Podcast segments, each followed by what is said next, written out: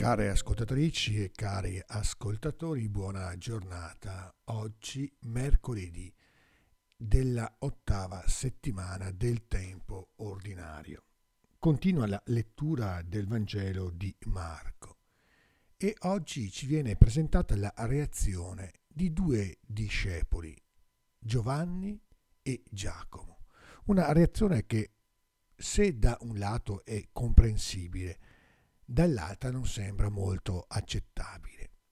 Davanti alla chiarezza con cui Gesù prospetta il suo cammino pasquale e percorre in modo veloce la strada per salire a Gerusalemme, ci ricorda il Vangelo di Marco, siamo al capitolo 10, i discepoli si difendono quasi automaticamente, con una richiesta che ben più di un capriccio è un vero e proprio tentativo di salvare la pelle. Maestro, vogliamo che tu faccia per noi quello che ti chiederemo. Mentre Gesù sale a Gerusalemme per compiervi la sua discesa pasquale, due dei suoi discepoli intuiscono in modo nitido che non sono in grado di seguirlo per quella strada di abbassamento, che forse non era assolutamente all'orizzonte del loro mettersi alla sequela del rabbì di Nazareth. I discepoli, come noi, soccombono alla tentazione di sottrarsi alle esigenze della Pasqua e lo fanno chiedendo al Signore di fare qualcosa per noi proprio quando il Signore sta chiedendo loro di fare della loro vita un dono per gli altri.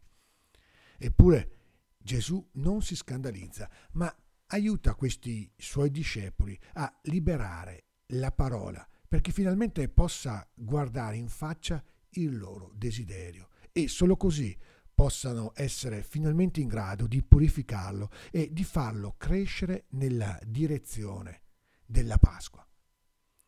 Alla domanda di Giacomo e Giovanni corrisponde una controdomanda di Gesù, molto chiara e anche molto semplice. Che cosa volete che io faccia per voi? Ogni giorno questa domanda viene rivolta anche a ciascuno di noi ed esige che ogni mattina chiariamo al nostro cuore di credenti che cosa ci aspettiamo che Dio faccia per noi. Solo così potremo rinunciare all'idea che l'Altissimo faccia qualcosa per noi e così imparare dal Creatore a organizzare la nostra vita come un'opera pensata, invece come dono per gli altri.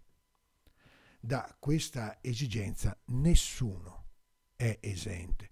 Per questo Gesù si premura dopo aver risposto a Giacomo e Giovanni, di chiamare anche tutti gli altri discepoli per insegnare loro la cosa più importante, l'unica cosa essenziale per poter crescere veramente come discepoli e discepole del Messia umiliato. Tra voi però non è così, ma chi vuole diventare grande tra voi sarà vostro servitore e chi vuole essere il primo tra voi sarà schiavo di tutti.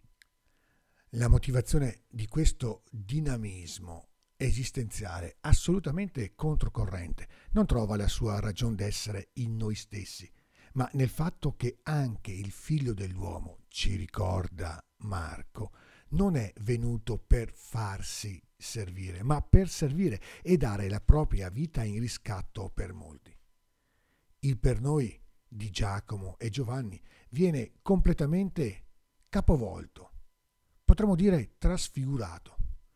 Dovremmo ripetere questi versetti del Vangelo di Marco ogni mattina, cominciando la nostra giornata, perché a ben pensarci essi sono il nucleo incandescente, il riassunto essenziale di tutto il Vangelo. Davanti a questa sfida enorme non possiamo che fare nostra l'invocazione che ascoltiamo nella prima lettura tratta dal libro del Siracide. Ascolta, Signore, la preghiera dei tuoi servi, secondo la benevolenza che hai verso il tuo popolo, e guidaci sulla via della giustizia. E riconoscono tutti quelli che abitano sulla terra che tu sei il Signore, il Dio dei secoli. Buona giornata e ogni bene nel Signore.